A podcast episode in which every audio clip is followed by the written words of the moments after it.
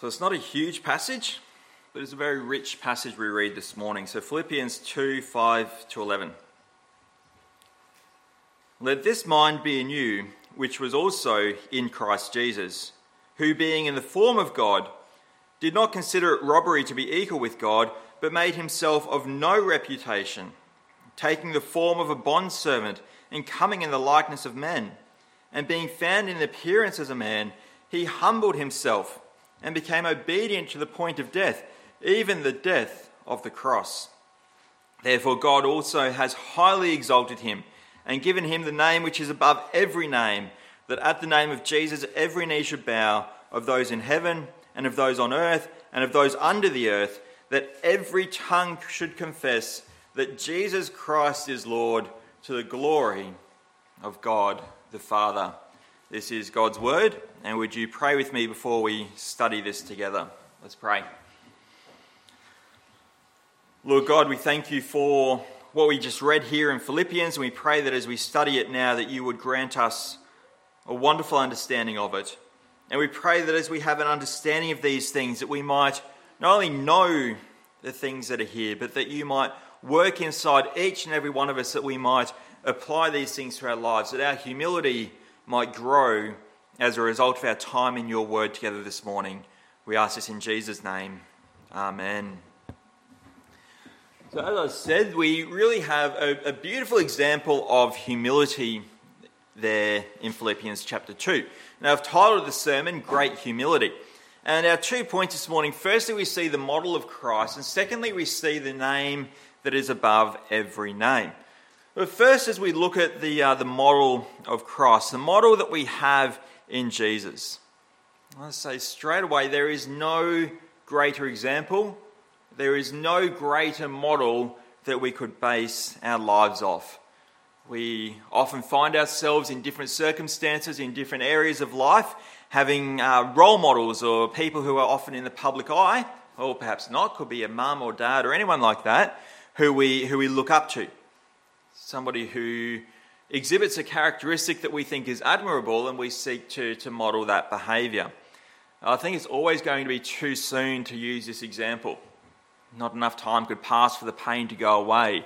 But in 2018, the Australian cricket team was involved in Sandpaper Gate.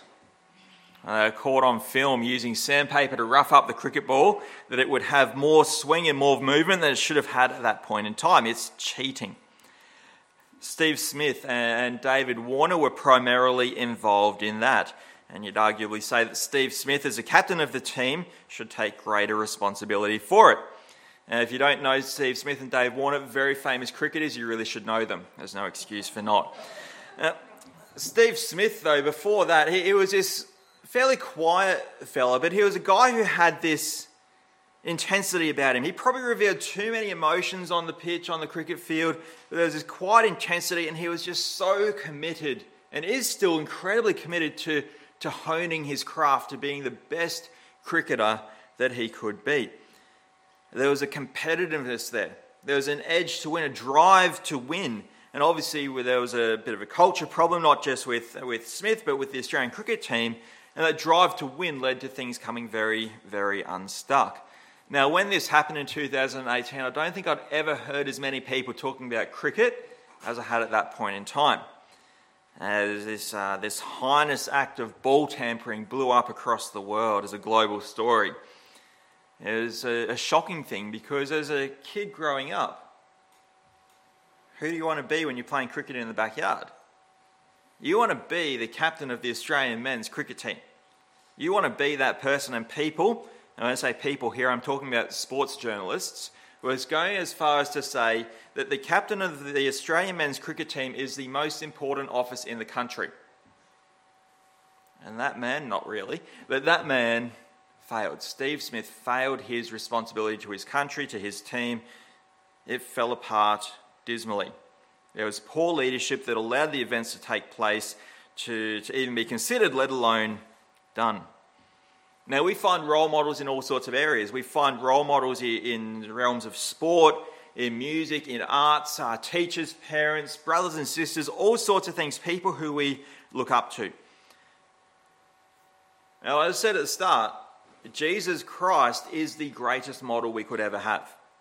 Because when the pressure was applied to him, he did not take shortcuts, he did not cheat, he did not crumble under that pressure on his way to achieving the greatest victory ever the most astounding victory over sin and death.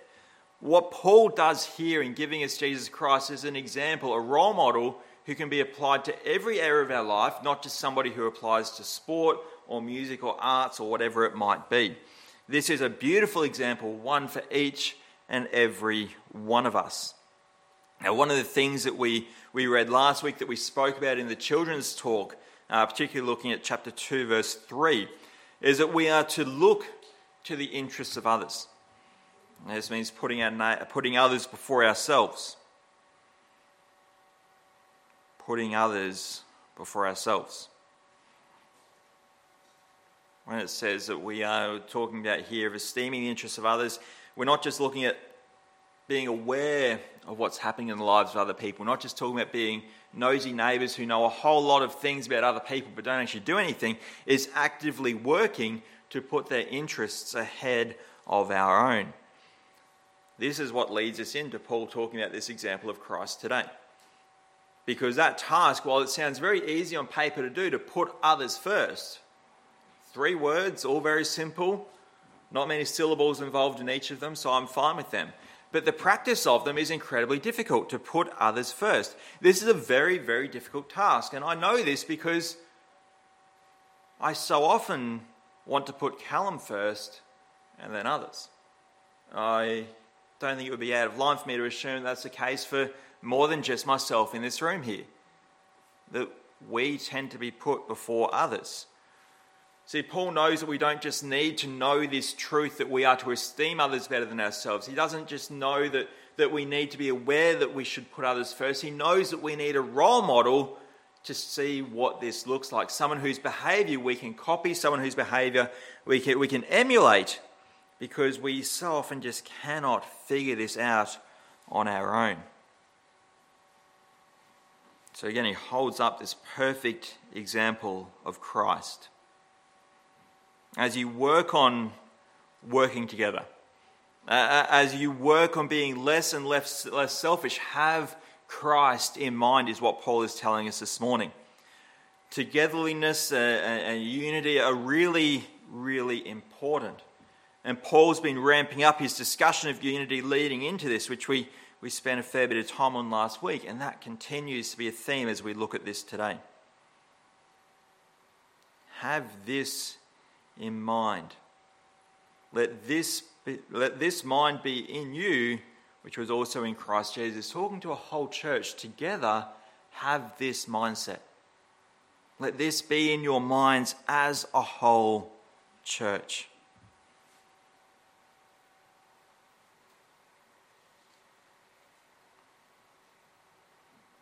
And we read what we did. We read verses 5 to 11 of Philippians chapter 2 and we see the glory ramping up. We see the, the, the, the, things just building as we work through. It's an incredibly beautiful passage. One of the things we can take away from that is where we are tempted to not esteem others better than ourselves, we often fall back on what right we have to look after ourselves first. If anyone ever had a right to esteem themselves as better than others, it would hands down, no contest, be Jesus Christ of Nazareth, who is fully God and fully man. This is not just a man we are talking about. This is why we read Daniel chapter 7. This is the Ancient of Days. This is God incarnate who took on human form, the second person of the Trinity. Jesus Christ, who though he was in the form of God, did not count equality with God a thing to be grasped, as we might read in the ESV as another translation. His selfishness isn't just restraint, or selflessness is not just restraint in, in not acting on selfish impulses. He goes further. He, he humbles himself entirely by emptying himself of his glory. Now, when we read those words, don't just read those words and think that's nice and form some level of separation between ourselves and those words. Don't keep these words at arm's length. Dive into those words there. Because Paul is giving us this beautiful image here, this incredibly challenging image here of the perfect model in humility. This is the most real and the most authentic case of humility we could ever imagine. Real and authenticity and humility are there in Christ so often they are lacking elsewhere. Now, we can often do and say things that look humble but aren't necessarily humble. A few weeks ago, we had a family get together, and my brothers and I tend to have a little bit of banter. And one of them said something about me, which was a very fair comment. And rather than defending myself, because I knew that if I defended myself, this would just keep going, I said, Yeah, you're right. That looked and sounded humble at the time, apparently, but I was just protecting myself from further insults throughout the night. I was shutting the conversation down. See, sometimes things that look humble uh, aren't always humble. I was still trying to, to get ahead of things and look after myself. What we see in Christ is nothing like that at all. This is the second person of the Trinity who, who empties himself of his glory, who took on human flesh, who died in our places. This is not a, a useless PR stunt to make people think a little bit better of God, to rig up a few more votes before an upcoming election, or, or however these things so often play out in public eye. Jesus Christ, Paul tells us, became a man.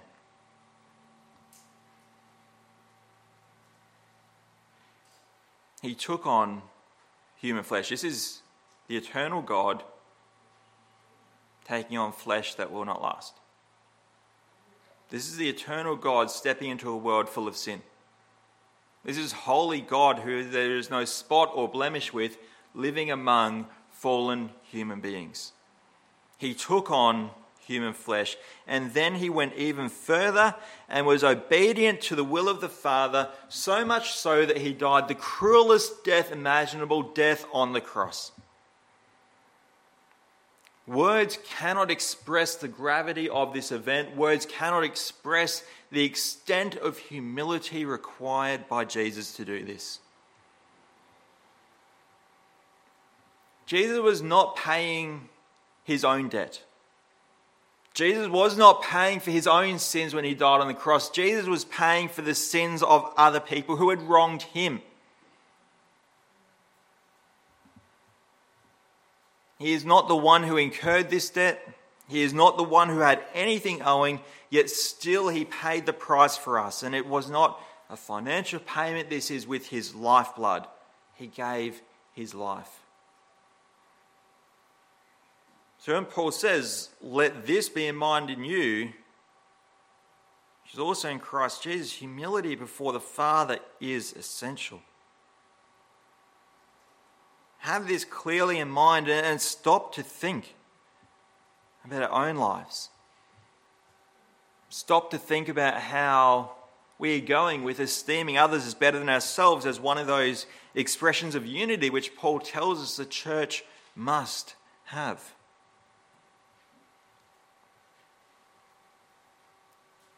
If I'm being honest, my, my own sense of pride my own sense of entitlement, my own sense of I know better than you attitude, which sometimes comes up at the worst possible time, always comes up at the worst possible times. Sometimes just plain apathy. Not my problem. I'm sure they can figure it out for themselves. These sorts of things get in the way of me properly getting stuck into and properly involved in the the participation that we are to have with esteeming one another as better than ourselves. They often prevent me from fully being as engaged in the advancement of the gospel that, that Paul is calling us to be part of. And when I see and examine my own reasons for not being humble, for not practicing the sort of unity and fellowship that we're meant to have, for not working for God's glory the way I'm meant to, I realize that realistically, I have absolutely no reason to act in those ways. I have no reason to act in those ways, and none of us have any reason to act in those ways. There is no reason that is good enough to justify selfish behavior from any of us here.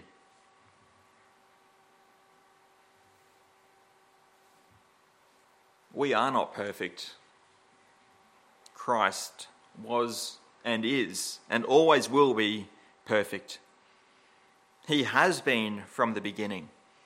But this is the model of humility that Paul talks about here that he emptied himself of glory so that through, through his death, through his paying the price on our behalf, we can enter into glory and be with the Father as co heirs of Jesus, sharing an inheritance that, that we only have because of what Christ's enacted humility achieved for us.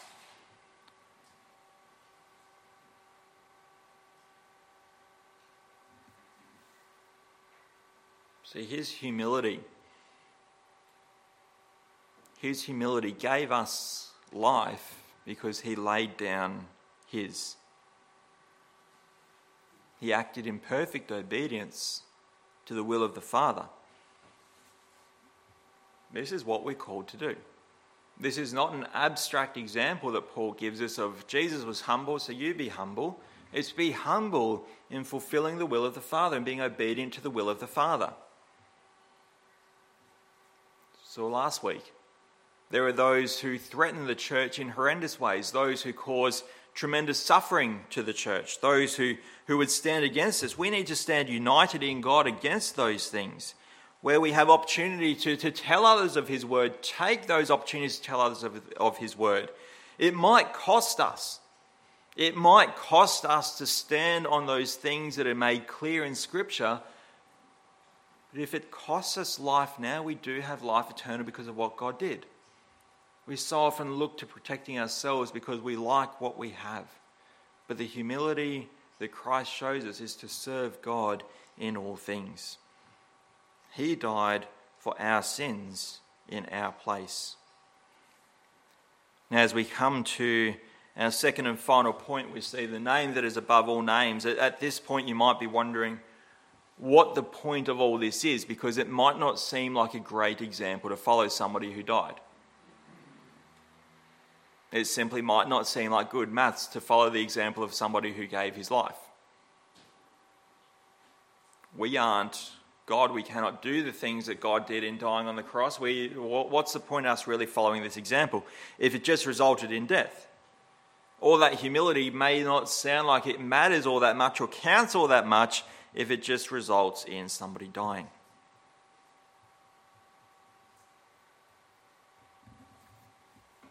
But that's not all there is, is there? Now, we meet on Sundays. We meet on Sundays because that was the day that our Lord Jesus Christ was raised back to dead, back to life. He is living. He is risen. And that resurrection of Christ plays such a crucial role in what we believe and what we say as Christians. Uh, Paul writes in 1 Corinthians chapter 15, effectively saying that, that if there's no resurrection, then what we believe and what we preach is just useless. What's the point of it all? But you see, it didn't just lead to death, it led to things greater than that. It led to resurrection, it led to eternal life. With all of the things we've looked at leading up to this point, this is a context in which we are called to live in unity with one another. This is a context in which we are called to, to live lives of humble service to God and, and to others, lives where, where we esteem God to be far more precious than anything else. Lives where, second to God, we consider the needs of others and act in unity together, that the name of Jesus might be known throughout the whole world. Not just known as a man who who lived and died some 2,000 years ago. But the name of Jesus might be known that people might realize that he is God. God who came into this world that we live in. God who gave up his life on the cross to pay for our sins. God who, after three days, God the Son was raised back to life by the Father as he promised he would be. And look at verses 9 to 11 of Philippians. I don't think Anna would mind me saying this. This is her favourite passage in Scripture. I hope, I hope I'm doing service to it. It's a bit of pressure when your wife loves it so much. Now look at these words here. Therefore, God has also highly exalted him and given him the name which is above every name, that at the name of Jesus every knee should bow, of those in heaven and of those on earth and of those under the earth, and that every tongue should confess that Jesus Christ is Lord to the glory of God the Father.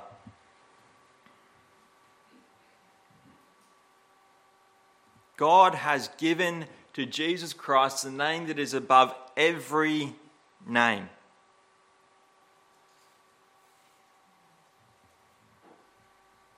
Do we realize the significance of that? If you were to ask people around us what that meant, they'd may probably say something like it results in a calendar that gives us two public holidays every year Christmas and Easter.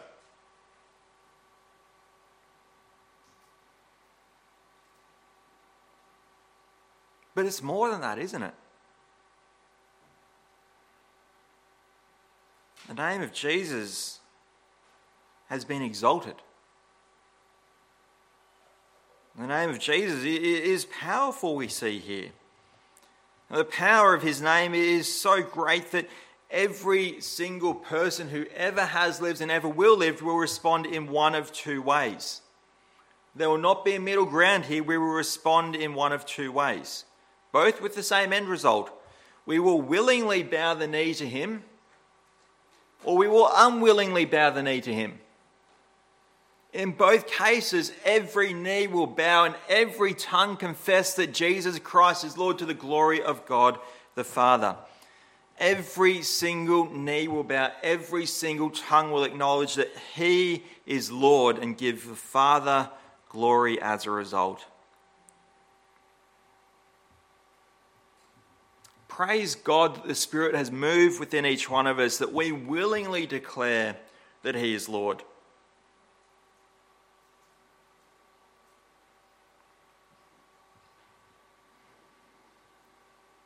Praise God that we can declare that He is Lord, that the Father might receive the glory and honour and praise, just as the salvation plan set forth in the Garden of Eden intended.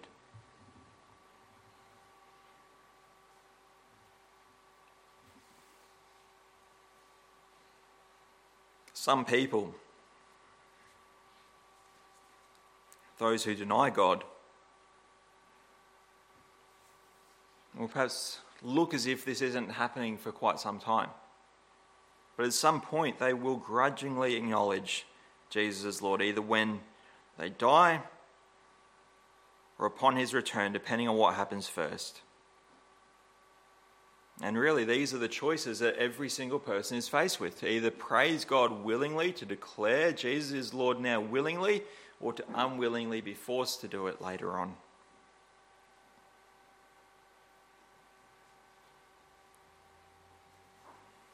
What a joy it is to do this now. What a joy it is right now to declare that Jesus is God and in Him is salvation.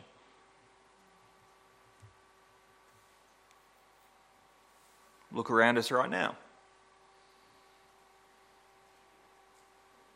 We need hope, don't we? We see the effect of the pandemic and we see changes happening quickly. We see lockdowns, we see restrictions, we see these things. We live in a world which, particularly at the moment in Australia, we, we know we need hope. We have it in Christ. We have salvation from something even more oppressive in Christ. So we might look at this and perhaps we do say that the, the humility of Christ just resulted in death. And if we follow in that humility, it just results in more hardship and more persecution and more difficulty. That's not how we're to look at what Paul is saying about the effect of the gospel. And for those who believe in the gospel, those who trust in God, those who are saved by Christ and Christ alone, we live a life. The Christian life and the Christian faith is actually about victory. It's about a victory that each one of us can declare today. It's a victory that, that needs to be heard across the whole world.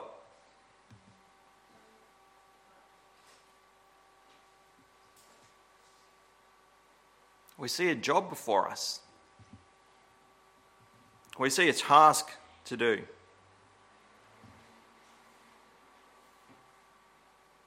It's a big job, isn't it? The world is a big place. But it's not just about us as individuals. Remember that unity? Remember that, that's not a word, but I like it, togetheriness? We're in it together because God has brought us together. As we look around, we can, we can recognize brothers and sisters in the Lord and we can work together, each one of us caring for and valuing God above all else. This is faithful service to God. This is an example of what it is to live for Him, to be humble before Him. In case we've forgotten, Paul is writing this letter from prison. Paul is writing this letter while wearing chains. He is in chains for busting his gut for the sake of the gospel going out.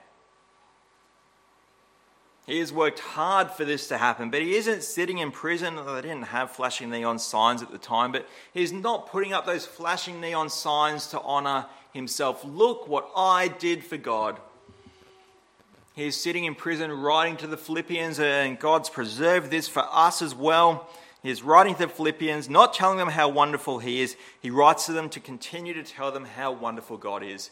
They face hardship, they face persecution, they face opposition in their faith, faith the same things that we face as well. But Paul tells them about how awesome God is. He tells them about what God has done.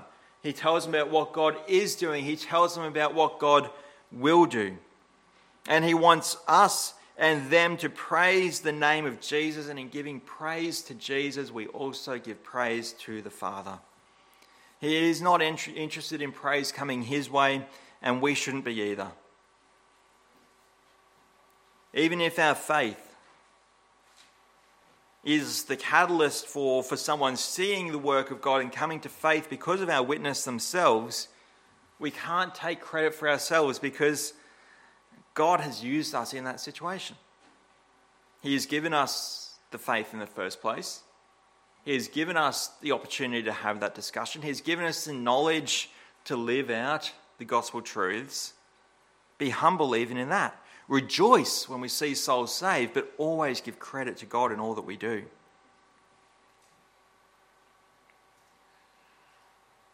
Perhaps you're talking to somebody who has been really down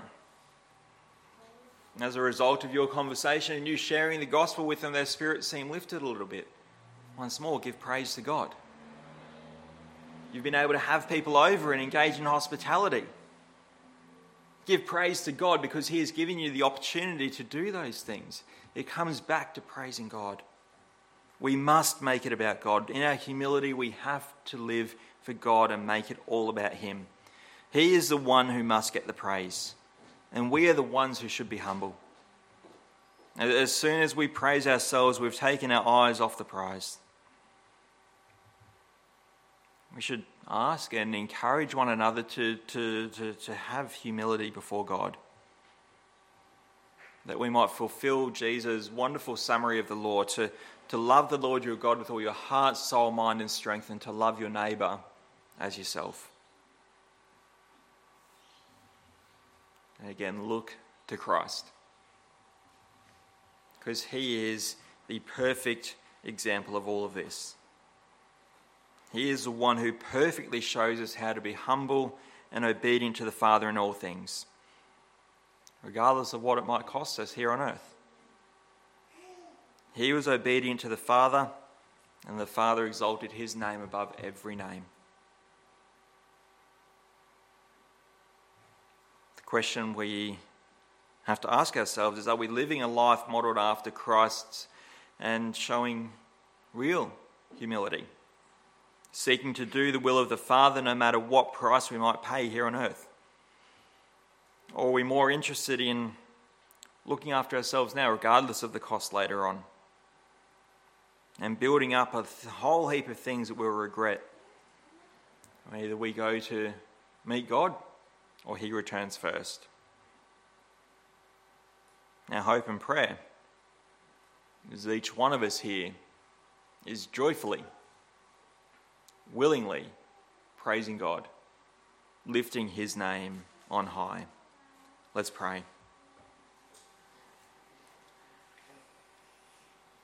Lord God, we thank you for what we see of Christ's example for us here in these short verses that we've read today. We pray, O oh God, that you would soften each one of our hearts in those areas where we need to be softened, that we might better follow in the footsteps of Jesus Christ our Lord. We pray, O oh God, that we won't just have lips that say that we are Christians and, and say all the right things and give all the right answers, but that in every area of our life, that we might be shown to be wonderful ambassadors for you as you move us, shape us, and grow us according to your will. I pray that we might always be humble before you, and we pray that your Spirit might grant us to, to grow in grace and humility each and every day. We ask this in Jesus' name. Amen.